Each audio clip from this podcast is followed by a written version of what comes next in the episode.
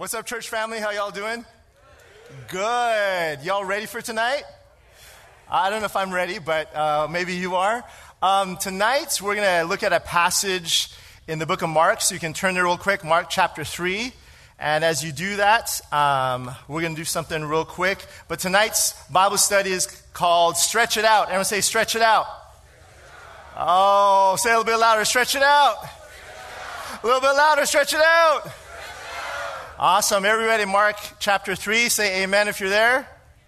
All right, not everybody's there. When you get there, say amen. Awesome. So that's what we're going to do. We're going to stretch it out. You guys ready to do this? You sure? Okay, I'm going to have everyone stand up. I'm serious here. We're going to have everyone stand up. And you can choose your way to stretch. Okay? So you can stretch like this. You can stretch like this. If you're adventurous, you can stretch like this. Okay? So I want you to find a stretch that is comfortable for you. And I wanted to do something comfortable, okay? So whether it's like this, whether it's like this, everyone has to be stretching though. Point out anyone who's not stretching, okay? And hold that position, okay? Hold it. Ready? Everybody there? All right, good. So I want you to now do is go a little bit further. Ready? One, two, three, go. Ah! Till it's uncomfortable. Say, it's uncomfortable. Okay, one more time. Ready, set, go. Okay, and hold it. Is that comfortable? Is it comfortable? I'm going to keep holding you, having you guys hold it. Is it, is it comfortable? Okay, give someone a high five. Say, that was uncomfortable. Say, that was uncomfortable. Awesome. So hopefully it is going to make sense. So I had you stretch yourself, correct? And for most of you, the first stretch was pretty comfortable, right? Then I asked you to stretch a little bit further. And you felt it, right? And then I had you stretch as much as you can, correct? And then it was a bit uncomfortable. And I pray tonight that when the Lord stretches your faith, with whatever that might be in your life, that the discomfort would not stop you from obeying God. Please don't let discomfort or uneasiness or worry or doubt prevent you from obeying God. Tonight, as we look at this passage, I pray that you would see what that has for you. Um, as I said that, you had a choice, didn't you? Now, was I the one who made you stretch? I asked you, correct? But you chose what? To obey or not obey? I saw some of y'all just standing there like this. It's okay. Rebellious. No, just, but you chose, right? It was your choice. In the same way, when God speaks a word, you have the choice what? To obey or disobey. And I pray tonight as God is stretching out our faith. And I want to tell you He stretches out our faith to grow us. Right? Anyone here remember puberty? Right? Anyone want to forget about puberty? Right? But as your body became longer, what happened? Sometimes in your legs there were stretch marks, right? Maybe in your arm if you have lifted weights. Stretch marks show that you've grown. My brothers, my sisters, some of us, we have some stretch marks that shown that has shown us that we've grown, haven't we? You are not the same person you were when you first got saved, were you? You're different. God has transformed you and is transforming you even now. And so I pray that as God stretches your faith to believe Him, to trust Him more, that you would do that and you would understand what He has for you in Mark chapter 3. Just going to look at ver- uh, six verses. Very familiar passage, the story of the man with the withered hand. How many have heard this story before, correct? Yes? Okay, good. If you haven't, we're going to read through this and see what God has for us today. It says, verse 1 says, And he entered the synagogue again. Who is it referring to? Anyone? Take a wild guess. Who? Jesus, right? And he entered the synagogue again, and a man was there who had a withered hand. So they watched him closely, whether he would heal him on the Sabbath, so they might accuse him. And he said to the man who had the withered hand, Step forward. Then he said to him, Is it lawful on the Sabbath to do good or to evil, to save life or to kill? But they kept silent. And when he had looked around at them with anger, being grieved by the hardness of their hearts, he said to the man, Stretch out your hand. Everyone say that. Stretch out your hand. Stretch out your hand. Everyone stretch out your hand. Let me say, okay, good, good, good, good. All right, good. And what did the man do? And he says, and he stretched it out, and his hand was restored, as whole as the other. Then the Pharisees went out and immediately plotted with the Herodians against him, how they might destroy him. Let's pray. Father God, we thank you, Lord, for your love and your mercy and how you want to grow us, and how, God, by stretching our faith, we draw closer to you.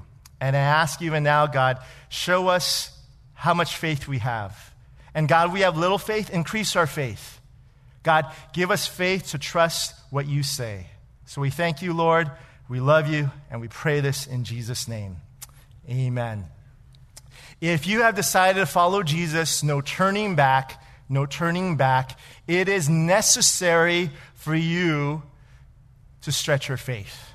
Faith is what? That belief Faith is that assurance, that confidence in the Lord. Hebrews chapter 11 verse 1 says this, Now faith is the substance of things hoped for, the evidence of things not yet seen. Faith shows a reality of what we hope for. It's believing without seeing. And faith is this, that no matter what the situation, even though we can't see it in our lives, God is working. The author of Hebrews he lays out in chapter 11 uh, a list of Bible characters, men and women who displayed God's work in their life. It's called the Faith Hall of Fame, right? It lists out men and women who believed in God no matter what. In verse 6, it simply says, But without faith, it's impossible to please him. For he who comes to God must believe that he is a rewarder of those that diligently seek him. Faith is absolutely essential to our faith, to our Christian walk. Faith is powerful, isn't it? The Bible says if we have faith as small as a mustard seed, what? We can move. Anyone need a mountain moved in their life today? The Bible says faith. That trust, that confidence in the Lord, that there's nothing impossible for him to do. Matthew 6:33 says, "But seek him first and his kingdom, and all these things will be added unto you. Who do you seek first? Him. So faith has everything to do with how we walk with the Lord. And I believe it's important that you understand tonight God wants to stretch your faith. So, what prevents us from that stretching? Because it's uncomfortable. We don't want to push beyond our normal limits. You and I have what's called a comfort zone. Anyone know what that is? How many here are sitting where they normally sit? Now, that's your comfort zone. You, this, is, this, is, this is where you roll. This is where you feel good, right? That comfort zone is where you feel safe, at ease, without any stress, right?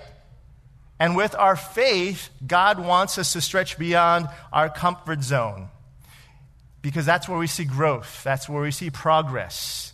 I want you to think about your comfort zones in life. I have a lot, right? Uh, there's a specific seat that I sit in my home there's a specific place that I park. Um, there's certain things that I listen to, that I watch, things that I eat. There's such a thing called comfort food. Anyone have comfort food? On the count of three, name your favorite com- comfort food. One, two, three. Pizza, right? Okay. Right? So that's your. Co- Why? Because it makes you feel good. It brings comfort. You and I have these comfort zones in our life. We also have spiritual comfort zones. Maybe tonight God wants to stretch your faith in your prayer life. Maybe your prayer life has been the same lately. Maybe a bit repetition. Maybe you change the words here and there, but it's essentially the same prayer. Now I lay me down to sleep. I pray the Lord my soul to keep. And if I should die before I wake, I pray the Lord my soul. To... That's a horrible prayer, isn't it? And if I die before I wake, I mean, what kind of. But, brothers and sisters, let's get beyond. Let's stretch a little bit in our prayer life. Maybe in your financial giving. You've been giving good if you're here on Thursday night and you're here to get whooped by giving, right? Like, we get used to giving a certain way, but maybe God wants to change that. Maybe when it comes to sharing your faith, you sharing your faith is, God bless you. Ooh, what if God says, say, Jesus loves you? Are you willing to stretch your faith a little bit more? Spiritual comfort zones. We all have them. And chances are there are things that you and I have in our life which I call a spiritual comfort zone. How many here have no problem praying out loud in a group of people, right? How did that come to be? The very first time maybe you prayed out loud, it was uncomfortable. Maybe you're looking around to see if anyone's looking. Maybe you were kind of peeking, I spy with my little eyes, someone staring at me. It was uncomfortable. What happened? As you began to pray more and more out loud, guess what? It became less uncomfortable and more comfortable. There are things in our Christian walk that over a period of time, if I continue to do it, guess what? I stretch my faith and I grow. Let's look at the area of worship. We just, we just did that. Some of you stood, some of you lifted your hands. I remember the first time that I uh, spent some time in worship, I was in college. I was at a retreat. People were lifting their hands, they were swaying, they were kneeling, they were doing all of this. And I remember myself there, and I felt either the Holy Spirit or peer pressure. I didn't know what it was. And I felt like, okay, I'm gonna, I'm gonna worship. My first time worshiping, and what I do, I'm looking around and I, and I lift up my hand. Doop, right? Look around again, okay, closing my eyes. Okay, let me do the other hand, let me do the other hand. Boop. All right, okay, here we go, here we go. And I says, Holy Spirit, take over. And I close my eyes. Bam, bam, bam, right? And how did that come? It was uncomfortable in the beginning. I didn't like how it felt. I didn't like sticking out. But now, I have no shame to proclaim the name of Jesus. How did that happen? God was stretching my faith. See, Stretching our faith causes us to step out of our comfort zone. Why? So we can draw close to the Lord. Stretching our faith causes us to step outside of our comfort zone. And where do we head? We get closer to Jesus. And I pray that tonight, that's the goal tonight, that you would get closer to Jesus. I pray that you would stretch your faith beyond your limited thinking. Maybe you think a certain way, and God says, I want you to think outside the box. I want you to think beyond fear, beyond worry, beyond doubt. Stretch beyond those walls. Stretch beyond those negative voices that have been replaying in your mind. And maybe tonight, God's saying, no more playing safe. As Pastor Jeff normally says, take a holy risk and see what God wants to do. Tonight, God may be saying, do something. Or He might say, stop doing something. He may say, say something. Stretch your faith and maybe stop saying something. God may say, give something away. God may say, love someone who's difficult to love. I don't know what that is, but God may be speaking that to you. And as we look at this passage tonight, it's a story about a man with an ailment, a withered hand and he encounters Jesus. And in the midst of this encounter with Jesus, there's people who have it in for him. As we look at this, Mark sets the scene. When Jesus enters the synagogue again, there is this man with this withered hand. It's Sabbath, it's a synagogue in Capernaum. And among the worshipers is a man with a withered hand. That whole idea of withered. It's like a plant in the midst of a sun scorch, uh, a place where the, the sun is scorching on it. It's without water, right? It's wilted. If we think of a hand that's wilted, it's uh, deprived of, of blood flowing in and through it. It's maybe a bit shrunken. Tradition says, a historian by the name of Jerome says this more than likely, this man was a stonemason. Stonemason was a man who would cut, prepare, and build with stone. If this paralysis was the case, it would affect his well being. Paralysis, we know, is the condition where you're not able to move, where your nerves in that particular part of your body are non functioning. So if he was a stonemason, not able to use his hands, guess what? It didn't only affect him physically, but what? Financially, he couldn't work. Maybe emotionally, he maybe felt like he couldn't provide for his family. Even if he wasn't a stonemason, back during that time, most men worked with their hands, right? A carpenter works with his hands. A farmer works with his hand. A man with a withered hand is unable to work. I love this in the sense that that's who Jesus was looking for. Uh, maybe, maybe a man who didn't have it all together. Maybe tonight your life is a bit withered. There's some dryness to it. There used to be juices and blood and, and vibrancy and joy flowing, but lately it's been a bit dry, maybe a bit withered, maybe a bit wilted, because that living water hasn't been poured on it. And maybe tonight that's what the Holy Spirit wants to do take something that is lifeless and to give it life. There's this transformation that's going to happen as we read through this tonight. But it's not only the withered man, man with the withered hand that's there, but guess who's also there? The religious, religious rulers. See, they had heard about this story about this man from Galilee. He had been working these miracles and these wonders. So the Sanhedrin sends a delegate of Pharisees and scribes. They're almost like, this Jesus? he's getting too much attention. Something needs to happen. We need to send somebody to go down and check out what's going on. And so these Pharisees and those scribes are there. Uh, this group of individuals, they're interpreters of the law. They're the self appointed law enforcers. And they kept to the law meticulously. They kept all the smallest details of the law. And according to their interpretation, they've seen Jesus. And Jesus is a rebel. He's a lawbreaker. How is he going to break the law? It's the Sabbath. And on the Sabbath, you don't work, you don't do anything, you don't even heal. That's almost kind of one of those things that's impossible for Jesus not to do, right?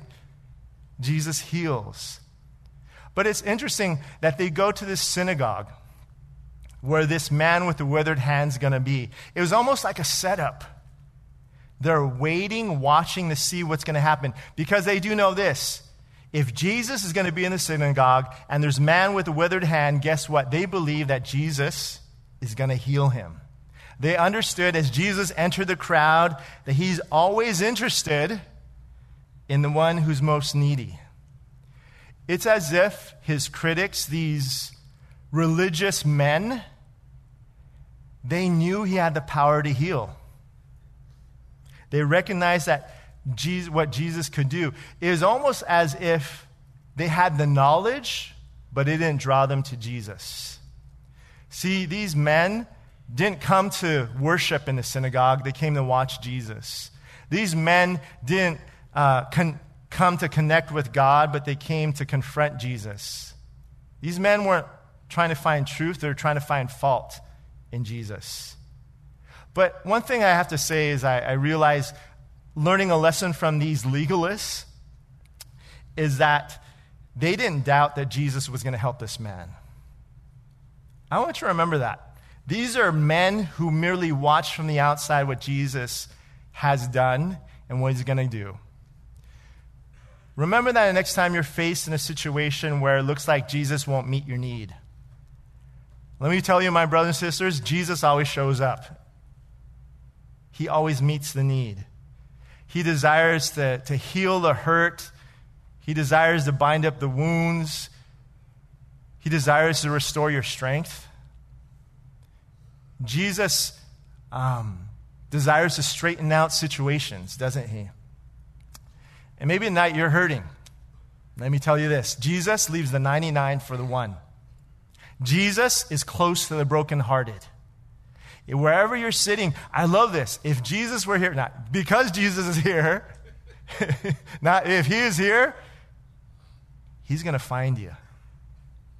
Do you realize that tonight? You came for a Bible study, but guess what? God has come to heal you, and he's looking. And he knows how you need to be healed. Maybe it is a withered hand, a withered life. Maybe it's a broken relationship.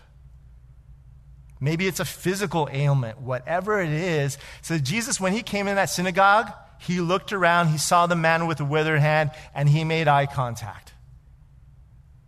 And all these religious rulers were watching. This man was stuck in this controversy. In, in spite of his med- medical dilemma, there is some drama going on. These religious rulers were out to get Jesus. And Jesus says to the man, real simply, Step forward. Step up. Come on, sir. I thought it's kind of interesting. Here is this synagogue with all these religious people and one man with a withered hand, and Jesus calls him out. He points him out and says, Come forward. It was almost like Jesus saying, I want everyone to see what's going to happen in this place. I want everyone to be a witness of this man. And maybe his hand, hand is just dangling. Maybe it's lifeless. Maybe it's limp. I don't know. But it was obvious there was something wrong with this man. And Jesus said, Step forward. Step away from the crowd and step forward. You know, one of the most beautiful things that I get to see or we get to see is when someone gives their life to the Lord. Maybe at a harvest crusade or a Bible study, someone gives an altar call and someone walks down. Guess what? They step forward and said, I need help. I need Jesus. It's an act of humility. See, this man stepping forward wasn't that God wanted to humiliate him. Jesus wanted to show off what was going to happen. Do you realize that? when things happen in your life and it seems as if you're in the middle, it opens the door for people to see Jesus. Anyone here going through a trial, a difficulty? It's okay, raise your hand, raise your hand. You're going through. Guess what? In the midst of your difficulty, Jesus wants to show up and show people how great He is in your life. For this man with the withered hand, that's what Jesus wanted to do. And as he stepped forward, he wanted everyone to say, see that this man with the withered hand, there's a miracle that's going to occur. Jesus then turns to the religious rulers and he says this Hey, is it lawful on the Sabbath to do good or to do evil, to save life or to kill it? Jesus points this provoking question to them, and he says, Guess what, guys? You're trying to nail me on, on healing this man on the Sabbath when I ask you, uh, is it lawful? Is it okay to do good or evil? Obviously, it's never good to do evil, right? But here, Jesus is going to heal this man, and in their mind, in their small frame mind, in their comfort zone, they're not able to see a miracle. Has that ever happened to you? You get so involved in all this stuff, there's a miracle in the midst of you, and you miss it. Because you got all caught up in everything else that's been going around. Jesus says, Is it lawful to kill, right? Or to save? Jesus has this opportunity to save this man's life, to save his hand. And all that these men are concerned about are accusing Jesus one of the laws would be if something were to happen, let's say you get cut, right? You can stop the bleeding, but you can't put a bandage on. That's how legalistic the thought was. And as I start to think about this, as I start to think about these men were so concerned about these small details that they missed the Messiah.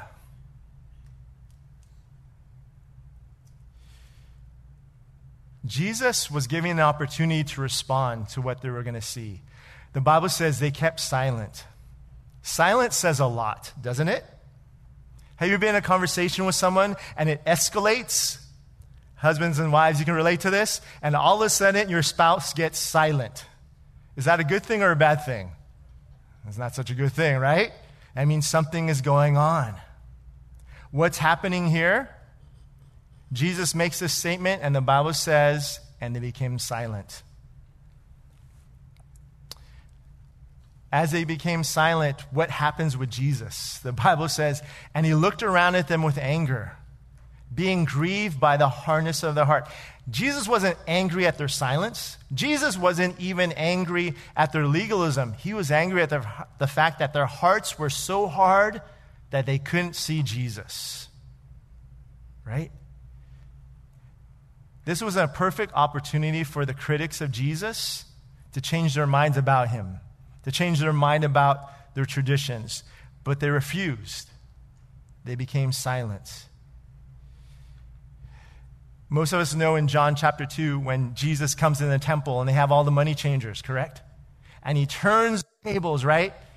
It's known as righteous anger. Why? Because this holy place has been defiled.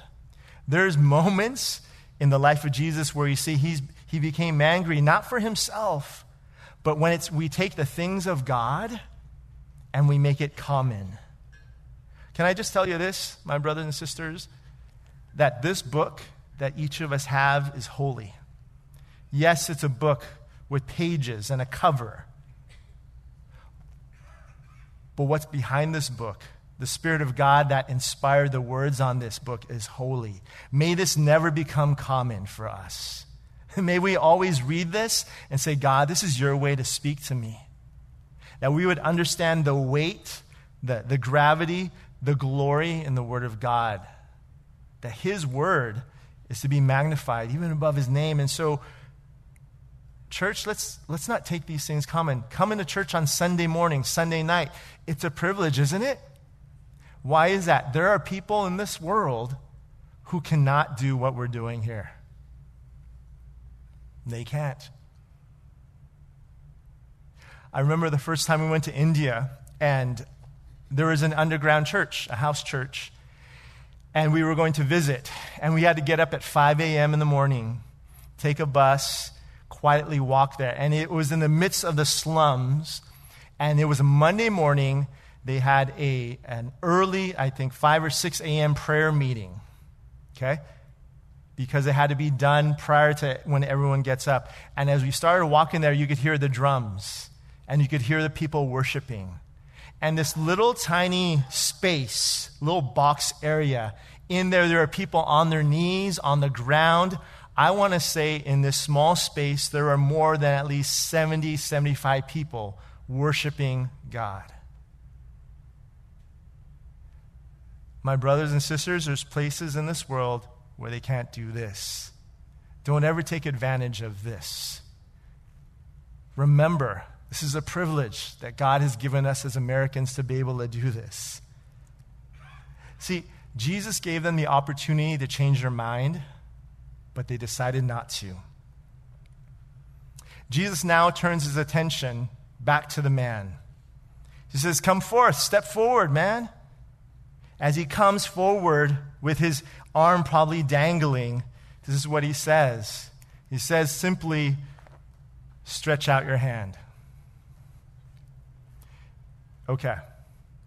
What a loaded, loaded statement. Stretch out your hand. You're saying stretch out your hand to a man who can't move his withered, paralyzed hand. Don't you know that, Jesus? Jesus commanded him to stretch out his hand. And there's a time to respond, right? Did he respond immediately, I think? Did he delay? Did this man with the withered hand, did he have to think about it? Did he call his friends? Like, what do you think I should do? Did he get advice? Did he pray about it? When Jesus speaks, it's important for us to listen to his voice. And I'll tell you this sometimes he'll say, Be silent and wait. And sometimes God will say, Get up and go, move forward. His voice will always lead us. And it's never a voice of confusion. There's always an assurance or clarity in God's voice. That still small voice. And maybe you've been this way. Maybe in life you've prayed, God, help me make a decision, and He shows you already what that decision is, but you don't want to make that decision yet. And what you tell every, I'm still praying about it. I'm still praying one day, one week, one month, one year, and you're still waiting on when God says, get up and go. God has the power to open doors, and God has the power to close doors. Could you imagine what's going on in this man's head? God puts him front and center in the synagogue, the man with the withered hand, and Jesus says, Stretch out your hand. I'm just going to play it in my mind. Jesus says, stretch your hand, right? He's like, Jesus said, what? Stretch out my hand. Jesus, do you see? My hand, I can't move. This is physically impossible. I can't do this. Do you know how long my hand has been like this, Jesus?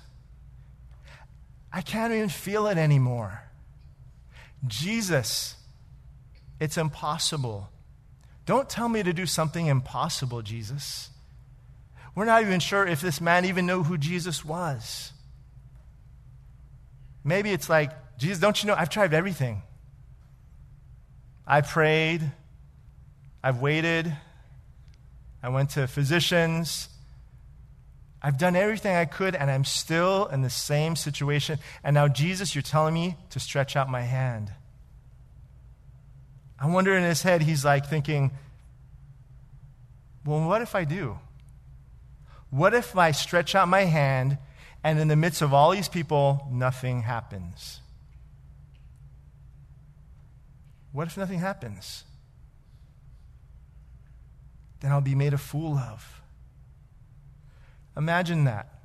Has anyone here been in those situations where you've argued with the Lord? I use the term loosely, where you've gone back, you've debated with God. That's probably a better way.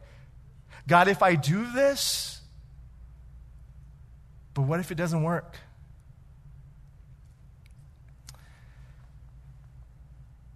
Has Jesus asked you to stretch out your hand lately? Has he asked you to stretch out your faith? What's been your response? Anyone good at giving excuses? I am. Well, God, you see, you know, on Tuesday, that's when I have to get my car washed. And, you know, I know that's the day you want me to do that. I love the Bible. It's full of people with excuses. Jeremiah, I'm too young. I'm afraid of the face. I can't. One of my favorite stories in the Bible is Peter walking on water. I remember that passage, right? Jesus says, and I love it, Jesus doesn't say much. Jesus is there and he sees, Peter sees Jesus walking on water. And he says, Lord, if it's really you, then tell me, tell me to walk with you. And Jesus just says, Come. Imagine Peter in the boat, looking around, Jesus walking on water, and all that Jesus says, one word, come. Then, come. He gets out and he begins to walk on water. I wonder what was going through Peter's mind. Remember, he's a fisherman. He's been on these waters before. He's never seen anyone walk on water. But for whatever reason, Jesus is now walking on water, and Jesus calls Peter to come. You think Peter was a little uncomfortable in that? You think Peter was like debating, should I, shouldn't I? What if I step out and I immediately sink and drown? The beauty in all this, Jesus called him to come. It was initiated by Jesus. God's commandments reminds us that he's able I don't know about you, but if I can truly grasp when Jesus says, Come, he's calling me because he knows I can do it. He knows I'm capable of doing that. If I can truly grasp and understand that when God calls me, when he makes a promise, he keeps that promise. Philippians 1 6 says that he who began a good work will be faithful to complete it to the day of Jesus Christ. It's a promise. So, my brother, my sister, if you're struggling in your walk tonight, God keeps his promise. You may be having some speed bumps, some potholes in life. He gets you from point A to point B, from the point of accepting to heaven. It's done. Don't let the enemy tell you differently. Ephesians chapter 3 talks about he's able to do exceedingly abundantly more than we can ever ask or think. God wants to blow your mind in your life. Don't live a common life. Live a life extraordinary for the Lord. See the benefits of us stretching. What happens to a muscle that is regularly stretched? It becomes flexible, right?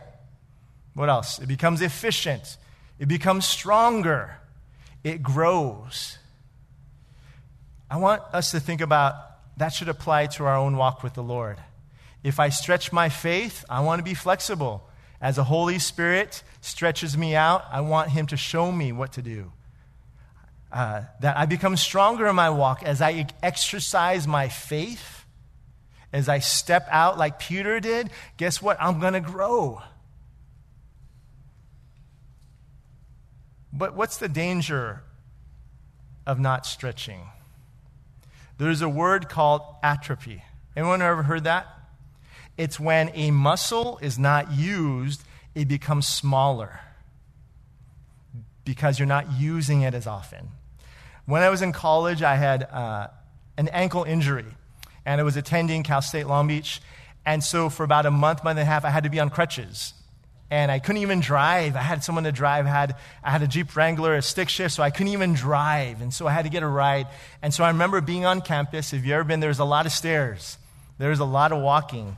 And so on my crutches, right, this leg would be like this, and I'd be using my left leg the whole time.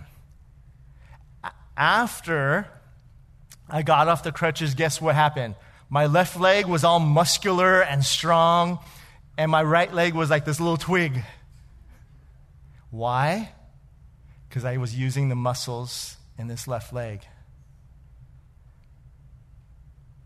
Maybe tonight you experience a little atrophy in your walk with God because this faith hasn't been stretched, hasn't been used in a while. And maybe it's time to get back into the gym of God's Word and start exercising your faith again. God, I love this. God will ask you to stretch, but He will not ask you to stretch more than you're able to. See, God wants us to stretch our faith muscles.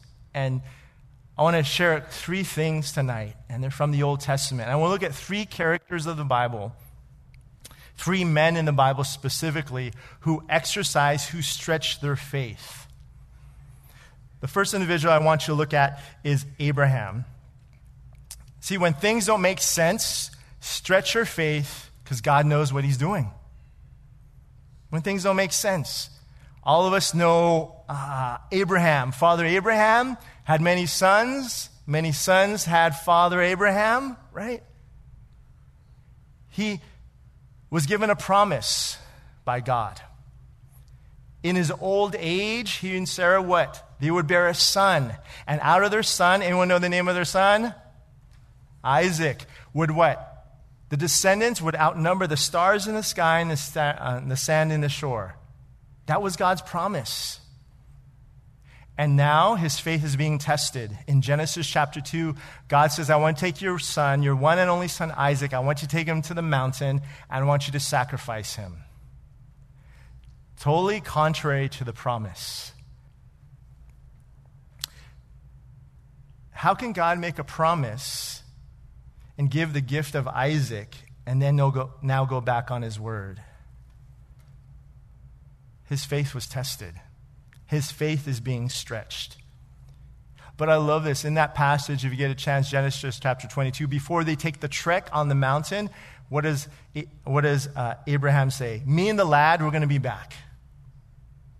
He didn't know how, but he believed God's promise. That even though God's saying, go and sacrifice your son, hold on to the promise. And my brothers and sisters, maybe you just got to hold on to the promises of God tonight no matter how it looks. Maybe if it doesn't make sense.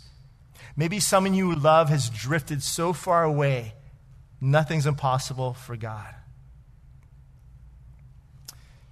Verse 10, it says this simply And Abraham stretched out his hand and took the knife to slay his son. What does God say? Don't lay a hand on the boy. Now I know that you truly fear God. And then there's a ram in the thicket, and God says that's a sacrifice. So, what do you do when things don't make sense? Stretch your faith. Why? Because God knows what He's doing. Even if the way that God is leading doesn't seem to make sense. From our perspective, you think God's timing is off. You know, you're wandering, you're wondering if we can trust Him. God knows our way, and He sees the big picture. and He has something great in store for us. And though it may not be what, we, what I would have chosen for myself or the way I would have done things, God is sovereign. God will oftentimes put situations that don't make sense in my life to remind me to stretch my faith. You know why? Because He knows I can do it. God doesn't allow me to stretch farther than I'm able to. God knows my capability. Um, being a dad, uh, I dish out chores to my four kids in the house. And for each child, I have specific things I have them do vacuum, wash dishes, sweep, mop, and it's based on their ability. Correct? I'm not going to have my five year old son uh, wash my car. Okay? That's just not it. Because I know what he's capable of. I'm not going to have my seven year old daughter put all the dishes on the highest shelf because she's not capable of doing it. In the same way, God is not going to tell you to do something that's beyond your capability, that's beyond your limits. But He'll ask you to stretch, He'll ask you to step. He'll ask you to move forward. And why? Because it's going to cause growth in your life. And I love this. The things I ask my children to do, I know they can do it. They may not. I'll call out their names, so and so, you know, JJ, Micah, Izzy, Shiloh, I want you to do this. And sometimes what they'll say, I can't. Oh, no, yes, you can, right? If not, you got something coming to you. No, joking. But, but why? Because I know their capability. They may not think they're able to do it. We went on a vacation a couple weeks ago, and we took a little day hike in Big Sur. And don't trust everything you read on, on the internet. It says kid friendly hike, right? And you get to walk through the little streams, and there's a waterfall at the end. At the end of this, this is not even friendly to me. How can this be kid friendly, right? And then we get there, and like, we have to walk back, right? But going there, I realized I know my kids, they can do this. God knows what you're capable of, and He's never going to stretch you beyond what you're able to do, beyond your limits. It's kind of like the difference between a rubber band, right? A rubber band, you can stretch it to a certain degree, and guess what? If you tre- stretch it too far, it's going to break, right? And let's say a bungee cord, which is a little bit thicker, you can try real hard to, to try to uh, stretch it as far as you can, but more than likely, because it's thicker, it's stronger, it's not going to break. See, if God is in the midst of you, you're not going to break. God knew that Abraham could hang. He wouldn't have given to Abraham. He wouldn't have said, Go sacrifice your son if he knew Abraham couldn't handle it. God will not ask you to do something that you cannot do. Do you agree, do you agree with that? Anyone agree with that? Say amen. All right, good. So if you're agreeing about this, if this is true, then what should you know when God tells you to do something? He's not going to give you more than what you can handle. And why? Because He's given you His Holy Spirit. The Holy Spirit will give you the capacity to do so much more than you realize. When things don't make sense and your faith is tested, trust and obey, and He'll work it out. Vance Havner says, Faith will not always get for us what we want, but it will get what God wants us to have. In this passage, for Abraham, God gave Isaac. And it seemed like God was going to take away Isaac. But in the beautiful passage, it shows that God was just testing Abraham's faith. When you're faced with an obstacle, stretch your faith. God can turn it into an opportunity. The second person we're going to look at is Moses. Uh, most of us know the story of Moses. He was called by God um, to lead the Israelites out of slavery from Pharaoh and from Egypt the plagues, let my people go. And when Pharaoh releases them, they get to this body of water called the Red Sea, but they're not able to pass. There is an obstacle in their way of freedom. They have two options either cross or die. The Bible says the Egyptians and Pharaoh, the horses and chariots, were pursuing the Israelites. Imagine that. The things for the Israelites were looking pretty dark, yet God had a plan. In the midst of those obstacles, I want to encourage you uh, to be courageous. See, the goal isn't that I would not have fear, there will always be fear in our life. My goal is that the fear doesn't stop me from obeying God. Don't ever let fear of the unknown, fear of a job, fear of a person prevent you from obeying God. See, M- Moses did not allow the Red Sea to prevent him from seeing that. And the beautiful thing, I love this, it gave the Israelites an opportunity to see the Lord. It says that Moses says, Don't be afraid, stand still and see the salvation of the Lord. He will accomplish for you today. And so, what does Moses do? He stretches his hand over the sea and he divides it. And guess what? The Israelites cross over. If we focus way too much on the problem and the obstacle and the distraction, it will prevent us from seeing the hand of God and the opportunity for Him to work. See, the Israelites, they were terrified. They saw the enemy coming. They doubted their leader. They complained. They questioned God. Does that sound familiar? And God shows up and he parts the Red Sea. When you're facing an obstacle that's bigger than yourself, it's impassable, um, invite God. Ask God to come in. Ask God to fight your battles. Ask God to show up and create an opportunity for you to see Him. When you're confronted with loss, stretch your faith and do the impossible. Can you do me a favor? Turn to the book of 1 Kings. 1 Kings chapter 17. And I want to share and, and, and kind of end this with this. 1 Kings chapter 17, it's a story about Elijah. He was a prophet. And God brings them to a point where he's lodging. He, he, he's a boarder. He's renting a little space with this widow who has a son. And you know, the passage uh, real simply talks about how he sees this woman and he asks this woman, Can you fetch me some water? And this woman is, is, is so obedient, she fetches him some water. And he says, Woman, um, give me some bread, make me a cake. And this woman says, But I have, I'm running out of oil. And what does Elijah say? Go home and check it out. You're going to have enough oil for yourself. And so, what happens in this passage is that he comes and, and he lodges with her, and she's able to provide him with nourishment but something happens. In the midst of this, her son becomes sick. And in the midst of her son becoming sick, he dies. This woman obviously is distraught. She's thinking, Man of God, what have you done? Have you come here to point out my sins and to kill my son? That's her response to Elijah. And Elijah, who is there, he takes the boy aside and he prays and he inquires of God. He says, What's going on here, Lord?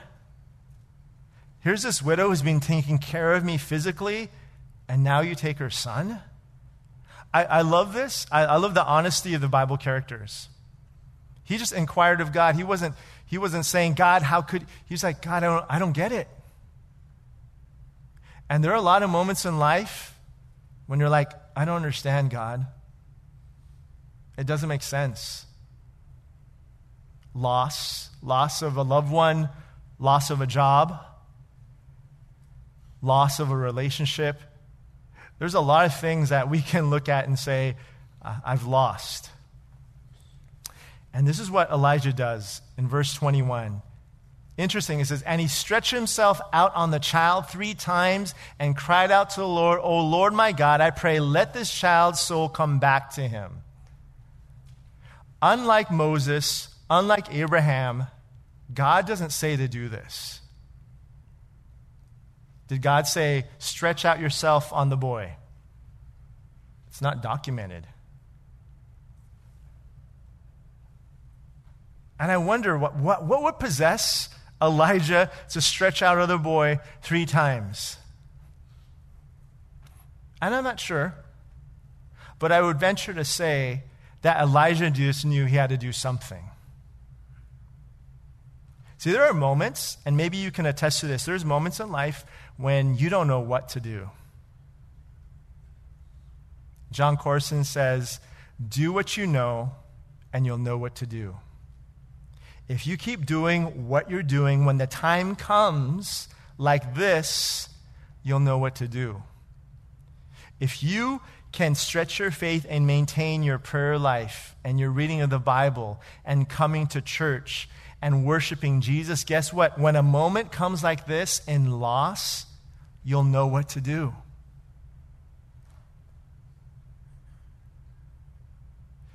There are moments in life that you can't necessarily explain, moments in life when you just don't know what to do. But if you've been stretching your faith and allowing God to do that, when a moment like this comes, you pray. So Elijah, he stretches himself on the boy three times. And I wonder if it's like this okay, God, stretch myself once. Ta da! Nothing. Twice. Nothing. Three times. But here's the thing then he prays. Was it the fact that he stretched out three times on the boy? I don't think so. I think the reason why the boy came back to life because Elijah prayed. And he asked God, let this child's soul come back to him.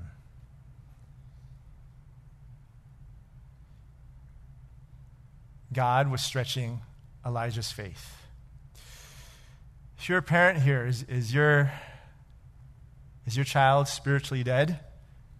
Numb to the things of God? Pray spouse? Is your husband or wife drifting away from God? Pray. Maybe your parents, maybe your friend is lost, headed for destruction. Pray. See the solution? Pray for them. Make contact with them. Love on them. And it'll surprise you what the Lord will do when you lay down your life for your friends. Life comes back.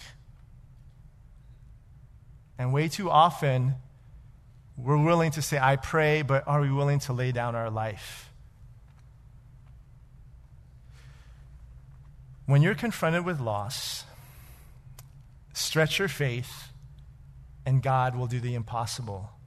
He will bring back to life that which is dead. So, how does this all end? The Bible says this man with the withered hand, he stretches it out, and his hand is restored just as whole as the other one. He chose to obey, and it wasn't only just healed, but it was made just as good as the other one. But I love this. He had to stretch out his hand in faith. It wasn't when Jesus spoke that he was healed he was healed in obedience to what Jesus said. And once he stretched it out, that's when it was, that's when it was made whole. Oftentimes, I want to say, God, heal me first, then I'll go. God, provide the finances, then I'll step out in faith. God, I'll serve you, but get me married. God, I'll, I'll give to missions, but bless me financially. See, the key isn't what, what I'm going to do, but what God has already done for me. And me out of my pure obedience unto the Lord. See, this man with the withered hand, healing didn't come until he stretched it out, until he stretched out his faith. His discovery was that if I obey this impossible command, there'll be healing. And somewhere in this verse, he believes. And maybe tonight you say, Father, I believe, help my unbelief. Father, I believe you're going to save my brother, my spouse, but there's moments I don't. So help my unbelief. It reminds me that Jesus is interested in those areas in our life that are withered, that have been shattered, that have been wrecked. But restoration happens when He stretched it out. And maybe there's been circumstances that have caused you to be paralyzed, unable to move, unable to speak, unable to serve. I pray tonight you would be able to say, God, I give you my heart, I give you my life, I give you my mouth, I give you my hands, that you would be able to stretch your faith. Start small, make a move. Maybe next time you come to church, sit in a different place. Could you imagine that? Meet someone new, make a friend, extend your borders, get involved, start serving, start praying. Maybe God's saying to end a career.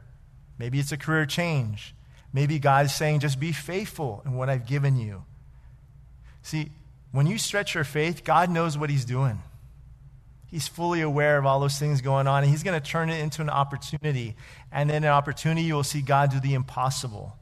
But as the man put forth effort, God did the rest. Remember, God never commands us to do something that he hasn't enabled us to do. This man simply obeyed. He didn't fuss, fight, he didn't debate, he obeyed. Stretching your faith is not going to be easy maybe painful, uncomfortable, maybe challenging. Maybe there's moments where you think, I cannot do this, God. I guarantee He's going to meet you there, and there's going to be a miracle. 1 Peter chapter 5 verse 10 says this, "But may the God of all grace, who has called you to eternal glory by Christ Jesus, after you've suffered a while, that he would perfect you, establish you, strengthen you, and settle you. That's what God wants to do as He stretches you. He wants to perfect you, He wants to establish you, He wants to strengthen you, He wants to settle you. These are the promises that God has for us if we would simply step out in faith and stretch out our faith. As I was reflecting a little bit of what the Lord has been doing um, in my own life, I think, and you can attest to this too, you and I are here today because we've stretched out our faith, haven't we? Some of us here maybe have you grew up in another church and you're here because you took a you just stretched out your faith. God, I believe you're calling me here to Calvary Chapel South Bay. That's why I'm here. And some of you have maybe left and God's brought you back. And some of you, this is this is home, this is where you gave your life to the Lord. You are hard, you are here today. You are proof that God is real. Do you realize that? Look around you. Look around, guys. Look around. This is proof that God is real. You're living proof of that. And so, as I look at this man with the withered hand, and how as, as he stretched out his hand, he was obedient to the voice of God. And my prayer, our prayer tonight is church, let's be obedient to the voice of God. So when he asks us, when he calls us, when he commands us to do things, that you would be able to say, Yes, Lord. Yes, Lord. And that you would stretch out your hand, even though how uncomfortable it may be, and believe a miracle is about to happen. Amen? Let's pray. Father God, we just thank you for this time that you've allowed for us to stretch out our faith and to believe, to even believe the impossible. And so, as you continue to show us, Lord, more and more what that means to serve you, to follow you, to seek you, God, I pray for my brothers and sisters that are here tonight. I pray, God, in the areas of life that you're stretching their faith, you're, you're causing them to take steps that are maybe uncomfortable and maybe not common. And maybe, Lord, there are things in their life that they're not sure of how they should conduct themselves. But I pray, Holy Spirit, that you would continue to guide them and direct them and lead them. Thank you, God, that you are so loving, you're so gracious.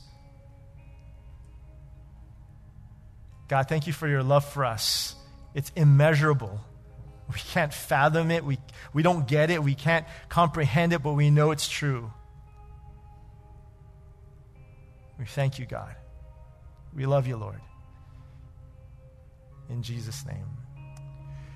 You know, before we end, uh, I just feel compelled. Um, I just want to pray over us as a church.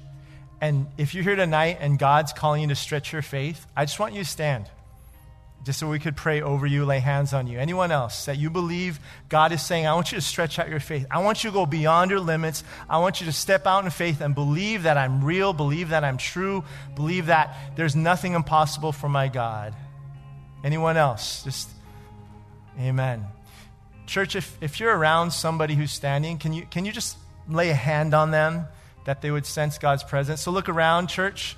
I'm going to have you stretch your faith tonight. if you see someone standing, just, just lay a hand as we pray over them. Anyone else? Just look around. If someone's standing, come on, church. You can move, move, move, move. Okay. Find someone who's standing. Go just lay a hand on them. And we're going to pray over them and we're going to close out in worship tonight. Amen. Father God, you know those that are standing here today. And God, they're, maybe they're wrestling, and maybe they're debating, and maybe they're contemplating whether to obey, whether to step out in faith, whether to stretch out their hand. God, give them strength, give them boldness, give them courage to do that. I pray tonight, God, if there are anyone, anyone here who has to make a difficult decision, Lord, by the power of your Holy Spirit, you would help them, God. God, if there's some here tonight who are in marriages that are falling apart, but you're telling them to stay, give them your Holy Spirit to help them stay. And God, I pray even now, Lord, if there's anyone here who has an illness and, and God, they're tired and they're weary and they're wondering if you're going to come through, God, help them to be faithful to you. Help them to love you, God. Thank you that in the same way that you took this man with the withered hand, you heal. We believe that you can do that. Maybe not in the way that we think, but in the way that you see fit. And so I pray also for my brothers and sisters that they're stepping out in ministry. God, if, if you're going to give them a new position in their job, if you're changing things in their family, Lord, help them to be faithful to you. Thank you, God, for this church. Thank you for our brothers and sisters even now. Help them now to walk by faith and not by sight. And we pray this in the mighty name of Jesus. And everybody said, Amen. Amen. God bless you guys.